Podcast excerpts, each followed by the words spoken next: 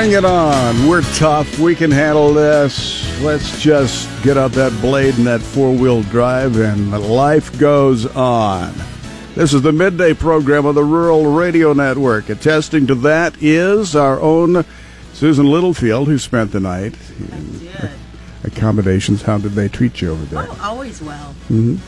Very nice. And Jason Jorgensen, did you have a fluffy pillow last night too? Or? Oops, we're not plugged in over there. Something. Oh, we're not. There we go. How about Yeah, that? No complaints. No complaints. Good, good, good. All right. And Bob Brogan, of course, he was able to be in his own bed last night. So, I was. and he's here.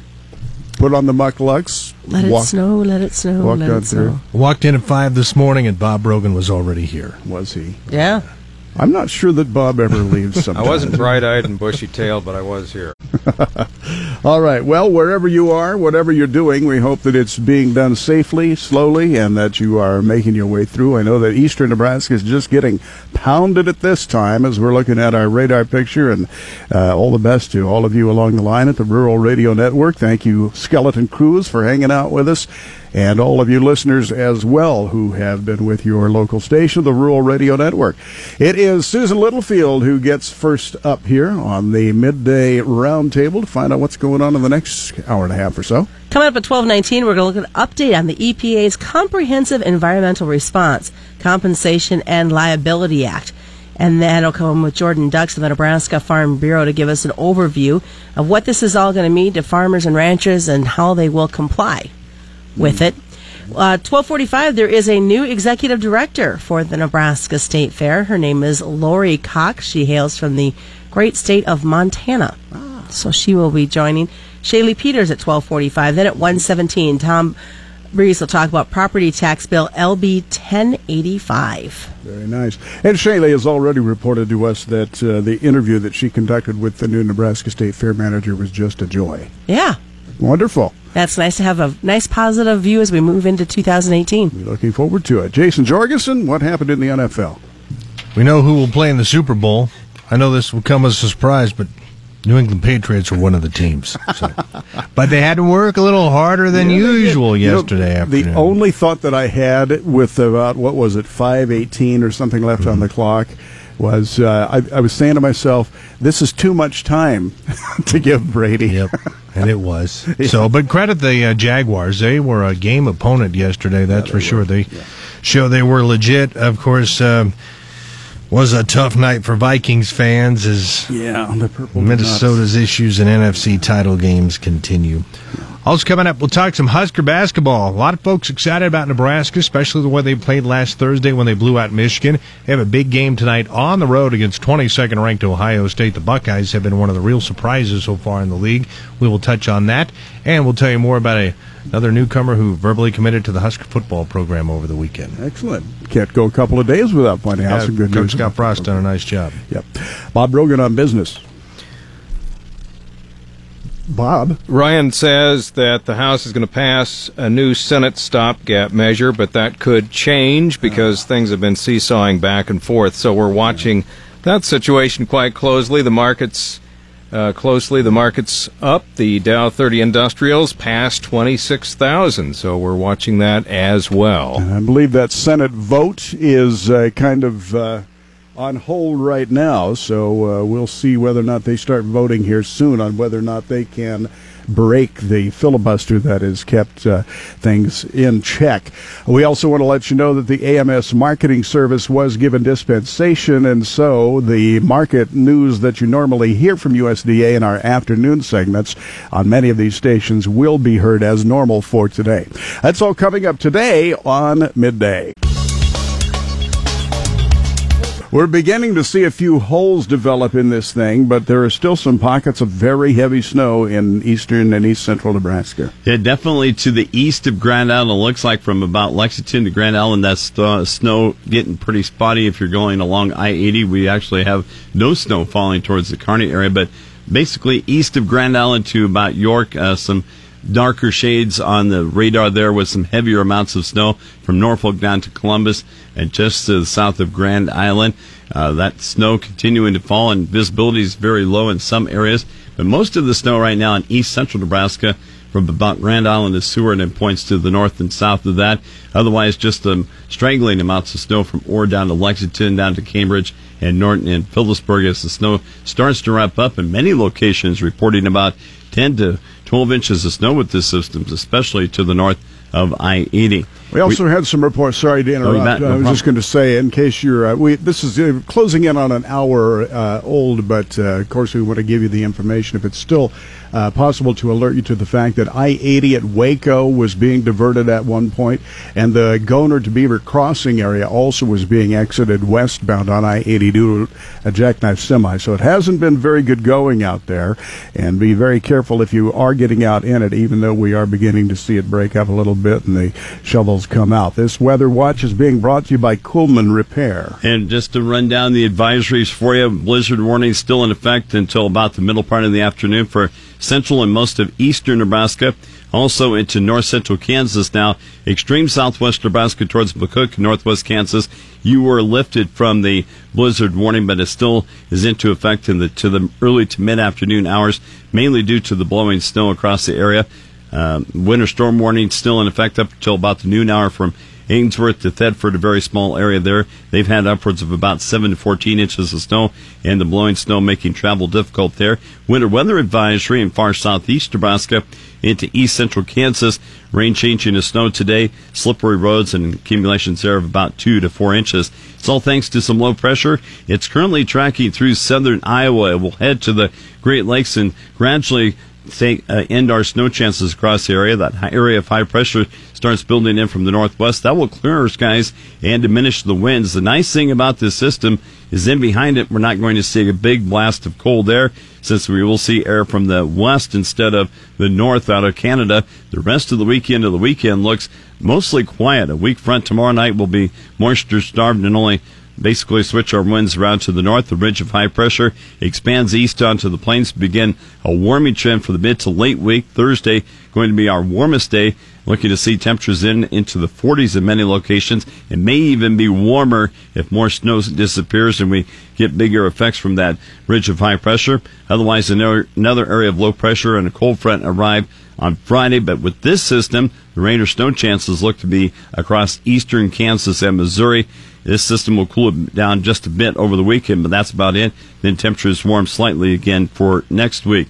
In our long-term forecast, temperatures for Nebraska and Kansas look to be seasonal to near normal this weekend and early next week. Temperatures trend slightly cooler than normal in Nebraska and the northern third of Kansas. The middle part of next week through February 4th, the southern two thirds of Kansas will stay seasonal. For precipitation, our outlook calls for near normal to slightly above normal precipitation in Nebraska and Kansas this weekend through February 4th.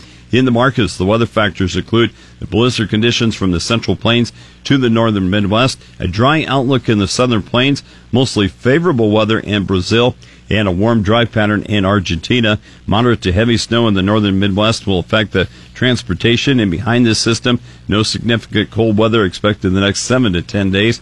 Dry weather will continue across the southern plains wheat areas. On the good side, though, no damaging cold weather expected in the next 10 days. It'll still be warmer and drier in Argentina the next few days. That pattern bears some watching as limited rain and seasonal temperatures increase the stress on corn and soybeans, especially as corn now begins to pollinate. The best chance for any showers in Argentina coming up on Friday.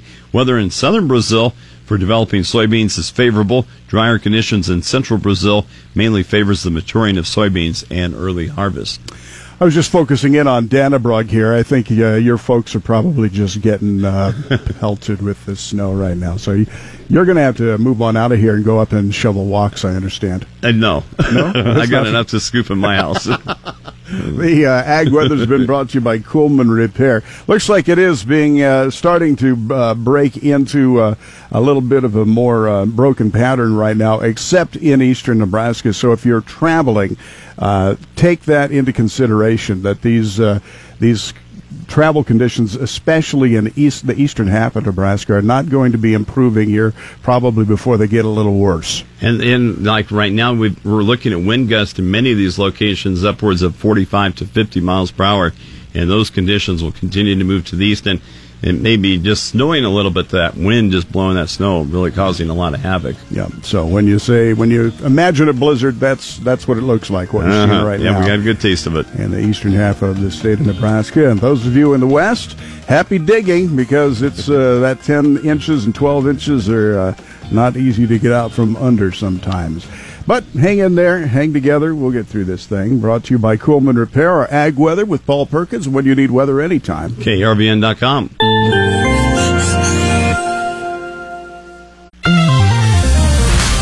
While the USDA is allowing more pigs to be processed, pork packing companies are scaling back production. ADM may be gearing up to make a big buy, and how much extra feed cattle need in blizzard conditions. That's all ahead on the Rural Radio Network. I'm Clay Patton. Last week, the USDA cleared all pork processing plants to increase production up 17% after a five year pilot program. The program found that it's safer for workers because of technology utilized to handle the increased numbers, and the plants handled the added inventory without issue. Now, though, Dow Jones reports that packers are scaling back the kill run at many plants. Last week, the hog slaughter fell from 2.45 million head the previous week to just 2.34 million head. The decrease in slaughter numbers comes as packer profit margins started to slip. After cutting back the kill run last week, margins do appear to be returning for now. The storm this week will also hinder packing plants, making for two weeks of reduced slaughter numbers. In other ag news, Archer Daniels Midland, or ADM, has made a takeover approach to Bunge Ltd., setting up a possible bidding war after Glencore PLC earlier made an overture to the agriculture powerhouse. Details of the ADM approach are unclear, and it's possible neither company would succeed in buying Bunge, which has a market evaluation of about $9.8 billion. ADM's valuation currently sits at $22.6 billion.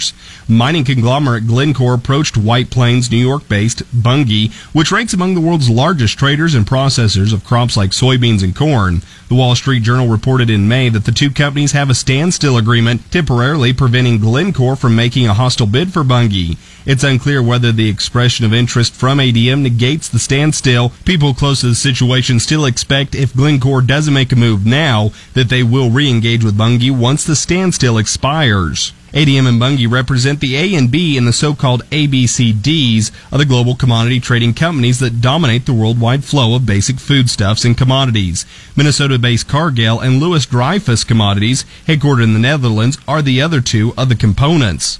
A deal with Bunge would represent a strategic shift with a Chicago-based ADM, which competes with Bunge in the business of buying, selling, and processing crops. While ADM maintains one of the world's largest ag trading networks, the company in recent years has prioritized investing in food ingredients and flavorings, which executives tout as more profitable and more stable than the sometimes volatile grain industry. While the merger is unclear between ADM and Bunge, it would likely face stiff regulatory hurdles given the company's competing grain facilities, shipping terminals, and processing plants.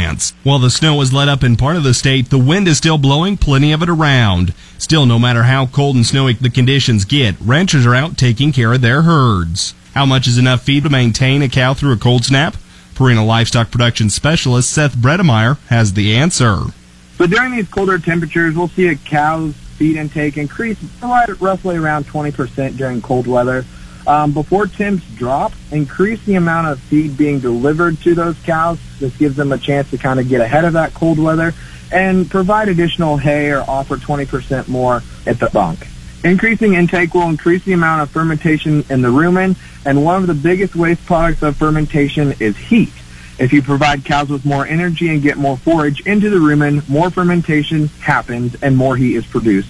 The process helps keep cows warm from the inside out. Remember, too, during a snowstorm, a cow's better to be seen with snow on her back than have the snow already melting. Stay warm and stay safe out there today. We'll keep the ag news, markets, and weather coming your direction. I'm Clay Patton. Keep a straight row. You're listening to the Rural Radio Network.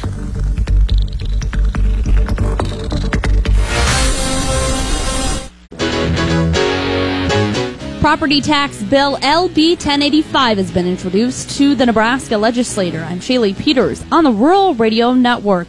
And here to visit with us today about that is the senator who introduced it, Tom Briese of Albion. And Senator, you announced this bill last week, introduced it last week. And so property tax is kind of a hot topic, kind of a buzzword here in Nebraska. Talk to us about this bill that you introduced. Well, thank you, Shaylee. The, the bill I've introduced is the culmination of a collaborative, bipartisan effort by a variety of stakeholders. We're excited about it here. But I first want to point out that Nebraskans deserve a fair and balanced tax structure, but Nebraskans also realize there's nothing we do that is more important to the future of our state than how we educate our young people. My bill recognizes both of those principles, Shaylee. Uh, it will provide immediate and substantial property tax relief for hardworking Nebraskans. It will identify sources of revenue to fund the rate, that relief, while at the same time protecting the ability of education to prepare our young folks for the jobs and careers of the 21st century. And it will provide soft cap taxing limits to ensure relief. And it's apparent from other ideas that have been tried in the past that any successful tax measure must travel a bipartisan path.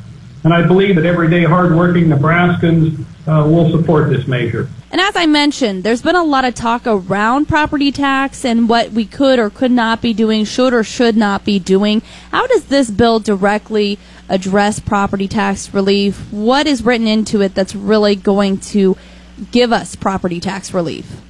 Uh, the bill provides or raises revenue from various sources, including sales tax, excise tax, income tax sources. It directs dollars from these sources to increase state funding of K-12 education.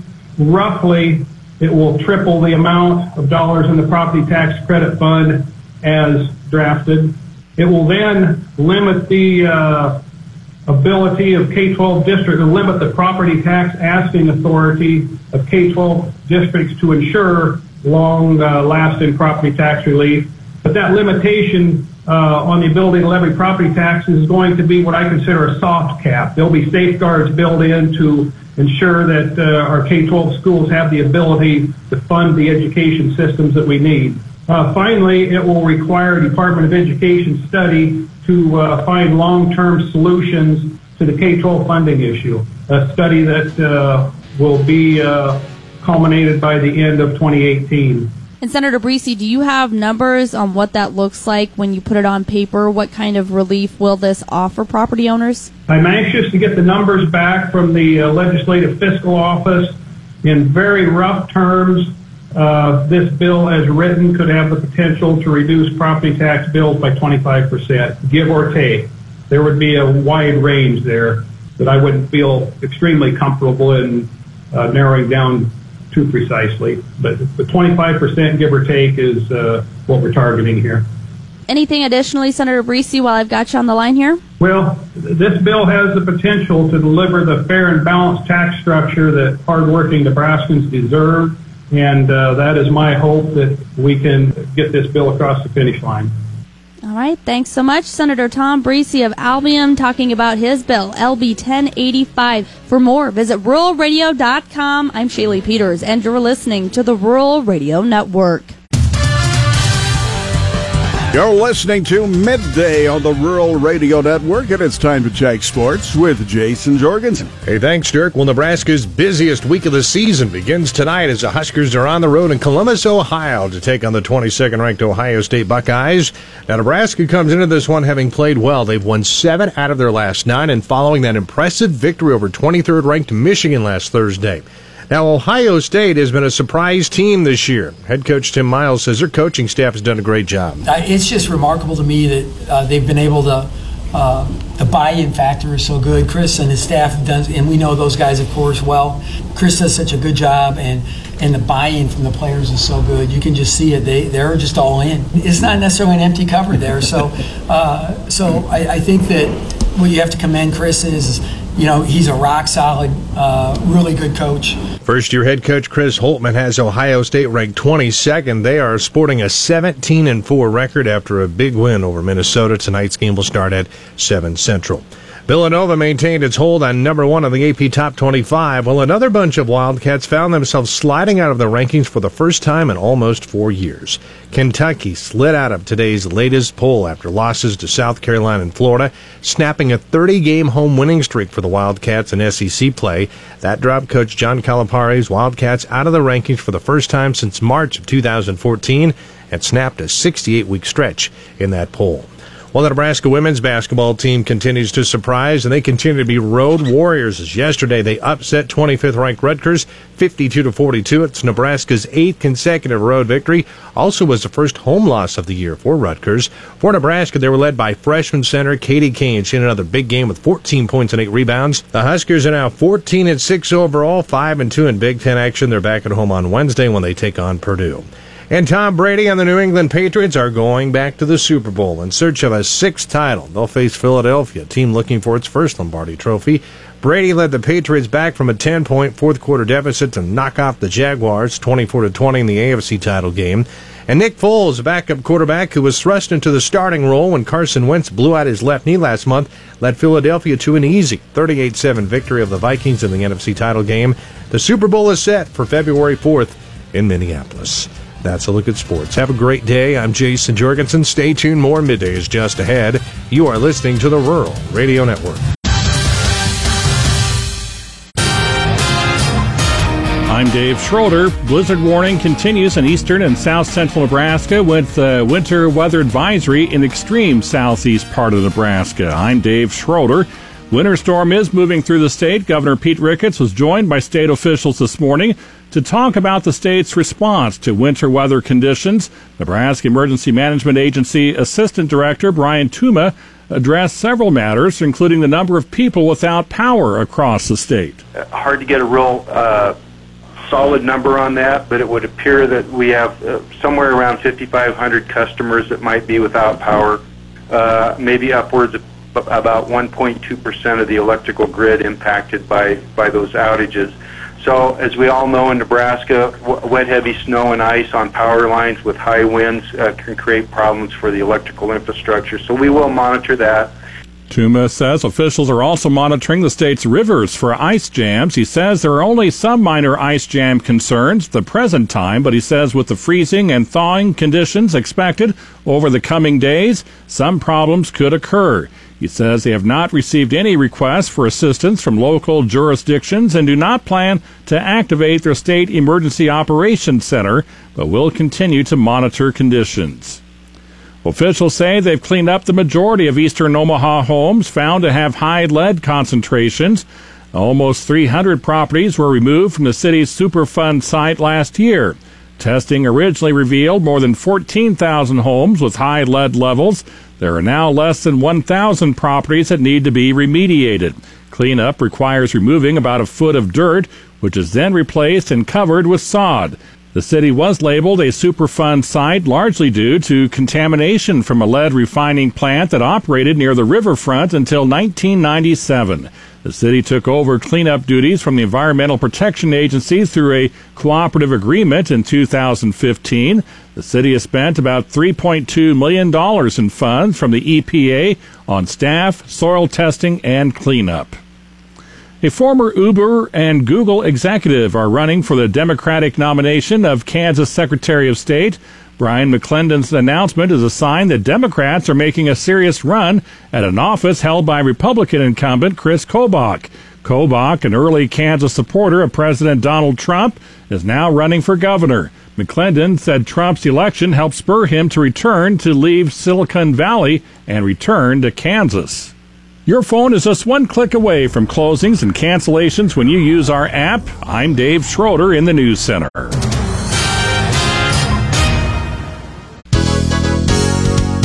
Nebraska State Fair has named their new executive director. Good afternoon. I'm Shaylee Peters joining you here on the Rural Radio Network, and I've got the new executive director, Miss Lori Cox, on the line with us today. Lori, first of all, congratulations and welcome to Nebraska.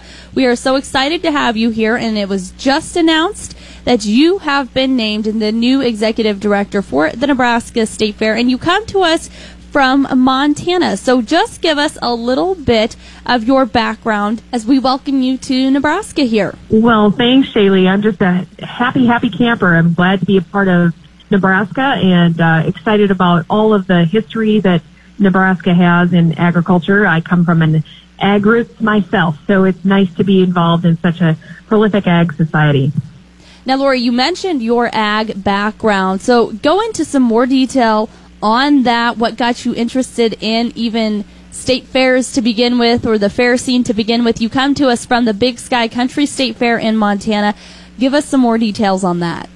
Well, you know, way back, I began my fair career after coming off of about 15 years of marketing experience. I started at Montana State Fair in my first marketing role, and that was in Great Falls, Montana. And from there, I went to Western Idaho Fair in the same capacity. And so those those two experiences were just a tremendous change for me um, as a, as an individual, really, and having that exposure into the world of fair management it was just priceless. Uh, I took a little detour after that time and worked for the Montana State University Alumni Foundation and worked predominantly on the, Mon- the first Montana Plant Sciences Chair, the first chair in the College of Agriculture at Montana State, and was very proud of, of that time frame where we raised uh, $5 million toward that chair from producers. We went door to door, tractor to tractor, and built that chair. It was pretty phenomenal. And then all of a sudden, uh, our small Gallatin County Fair in Bozeman, Montana had an opening for a general manager. And I departed from the foundation to take that opportunity to lead. And we went through a branding effort uh, to change the name to Big Sky Country State Fair to match the growing demand in Bozeman, Montana. And uh, the rest is history. It's been a, a phenomenal, phenomenal experience having these fairs in my background. And as this position became available, what caught your attention? What are some of the reasons that you uh, looked at the Nebraska State Fair position and decided to pull the trigger? Well, you know, I have to say the agricultural component is absolutely in the top two reasons of coming. I I just cannot tell you what it's like to be able to walk into a room full of people, and I'm speaking about the board because they're the ones I know first and foremost now and and have that um, close knit feeling of Aggies in the in the same room. It just it just feels right.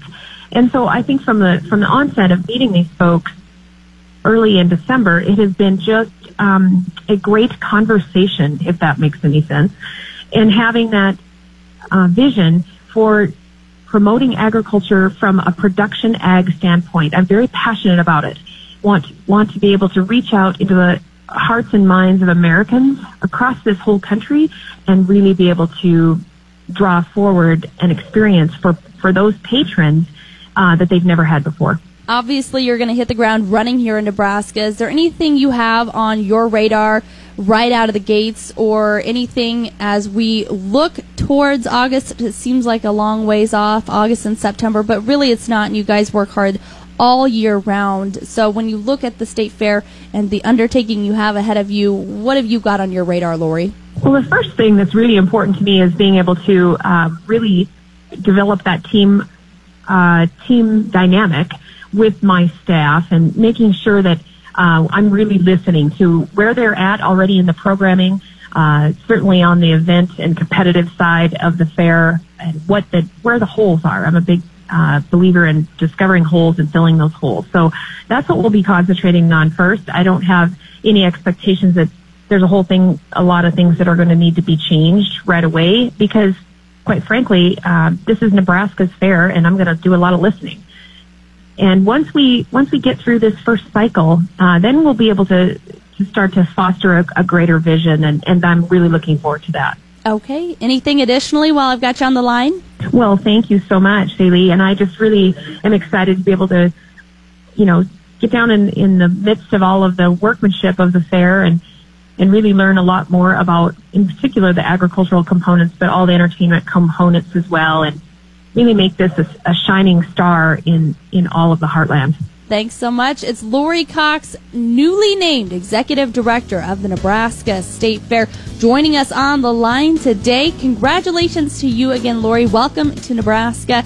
I'm Shaylee Peters, and you're listening to the Rural Radio Network.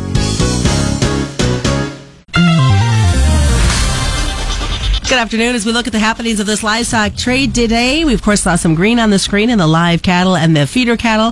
For the most part, lean hogs though to the downside. Let's find out all the happenings of today's market with Joe Teal of Great Plains Commodities. Good afternoon, Joe. Good afternoon. Well, another uh, healthy start to the uh, cattle market this week with uh, uh, triple-digit gains uh, in the first couple of months. Um, you know, cash last week uh, pretty strong. But uh, fund buying once again showing up, and that uh, continues to be uh, one of the dominant features. We really didn't uh, move a lot of cattle last week, but uh, uh, enough, and uh, expectations were growing for a, a better week this week. Now we do have a cattle on feed report coming out Friday, so I suspect uh, near the end of the week we'll see some uh, profit taking. Uh, uh, in the futures, um, and we'll see await the uh, cash trade this week. Then the feeders uh, mixed to a little, mostly higher. The only one that finished lower was the uh, nearby January, and that really uh, holding uh, pretty steady toward the uh, index. The rest uh, uh, a little bit firmer, and that uh, just showing that uh, uh, they're discount to that nearby uh, January. Over the hogs, uh, a little bit lower, and I think uh, cash uh, seemed uh, steady. a little bit And the cutouts at noon were a little bit lower, so there wasn't a lot of good news to be uh, spread around for the hogs today, and uh, uh, that uh, reflected in the futures market. Now the cutouts in the cattle were higher or were lower also, but uh, pretty much ignored by the trade today. Thanks so much, Joe. That is a look to the livestock side of today's trade, listening to the Rural Radio Network. The Comprehensive Environmental Response, Compensation, and Liability Act, known as CERCLA, requires facilities to report releases of hazardous substances that are equal to or greater than their reportable quantities within any 24 hour period. Originally, livestock facilities such as feedlots or livestock barns were not intended to be part of it and were exempt. But after a lawsuit, that is no longer the case. Good afternoon to you on the Rural Radio Network. I'm Bryce Duskett. Jordan Dux, Director of National Affairs for Nebraska Farm Bureau, gave an update on CERCLA at the 2018 Young Farmers and Ranchers Conference this weekend. He explained how CERCLA goes into effect today. a thing that we've gotten a lot of questions on and that folks need to be a little bit prepared for um, on Monday is a rule dealing with CERCLA. And it's about livestock producers reporting hazardous emissions um, of ammonia and I think it's hydrogen sulfate. And we've had a lot of questions as to how many head does it need to have in order for you to have to comply with this whole thing. This whole thing started with a rule, with a law that Congress passed that was never intended for livestock producers, like a lot of things. And the Humane Society of the United States and other folks sued the federal government and said you had no right to issue an exemption for agriculture. You need to have them follow the rule. EPA fought that for a while and the courts have essentially said that livestock that that's true. Livestock producers were never truly exempt from the law which is funny that the world we live in last time i checked in this country the idea of of what isn't listed in the constitution directly is inherently not subject to regulation but that's not the world we live in now. So we have we livestock producers are technically likely going to be on monday subject to CERCLA regulations where you're going to have to report your, uh, if you have livestock, that's not just a feedlot, but that's also cows on grass. You need to determine whether or not you have the emission releases, the daily emission releases, in order to qualify for someone that has to report. Knowing you may have to report this, Dux explains why it's actually not that simple to comply with. On EPA's website, they have worksheets you can go through. And you can fill that information out. They're not EPA worksheets, they're university worksheets, actually University of Nebraska worksheets. And you can determine what your releases are roughly for what we understand them to be given the science that we understand with how those releases work. There's a lot of questions as to how legally defensible those are. There's a lot of questions as to, um, you know, uh, how accurate those numbers are it, it's a it's a confusing thing. And so what I will tell you is that you need to determine that for yourself. And this requires you, this is going to sound like the most ridiculous lawyer lobbyist talk you're ever going to hear, and I really apologize. But on Monday, the court will likely release the rule that, that producers are going to have to do this. And essentially, you're reporting this to the EPA, to emergency management folks. You're essentially calling the Coast Guard to tell them you're doing this. And the Coast Guard's not going to be able to pay attention to boats that they're supposed to look at because livestock producers from Nebraska are going to be calling them about their ammonia releases that we think are happening. So uh, you need to go on the EPA website if you'd like to, if you feel you are subject to the regulation, and determine that for yourself. That was Jordan Dux with the Nebraska Farm Bureau. For more information, they encourage you to log on to their website, which is nefb.org. Reporting on the Rural Radio Network, I'm Bryce Duskett. Good afternoon. As we take a look at today's market trade as it gets ready to settle out, I'm Susan Littlefield on the Rural Radio Network. John Payne joined us, senior marketing analyst with Daniels Ag Marketing in Chicago and publisher of the newsletter This Week in Grain. Good afternoon, John. Hey, how you guys doing out there? It's a little snowy today, which uh, keeps everybody on their toes. Yeah, I think the first moisture we've gotten out that way, uh, at least south of you, as far as the wheat belt goes. So that's something that I think the trade's been talking about today. What, you know, what that means, if anything, and kind of, uh, you know, going forward here is, is what's the what's the government shutdown and, and the lack of there. What's what's that going to do to things? Well, I know that they were saying that they kind of came to a compromise on this government shutdown. They just got to vote on it yet. So hopefully they get their act together. Yeah, I think that the, at least from the USDA perspective, that's about all we're looking at as far as reflecting. Uh, I think you're still going to get data this week because a lot of this would have been compiled a week ago. But going forward, I don't know if uh, you know cattle and feed will be affected or what at the end of the week. But tonight we'll get uh, wheat wheat updates as far as conditions, and that that should be something friendly for the markets here. I you know I know we were down today, but I look for a setup possibly turnaround Tuesday for the wheat markets as uh, you know conditions are going to continue to stay down, and, and we're right where we were a year ago. 424 was the closing price on this day a year ago in the March, and actually made a run up to 480 before it kind of fell apart there at the end of the delivery. So it's something to look forward to. Lots of factors that we have to look at in this grain market. And you did talk about the moisture, and for many producers, it's been extremely dry. Not a lot of protection cover for the wheat, even for the corn and the soybeans to replenish those fields with moisture.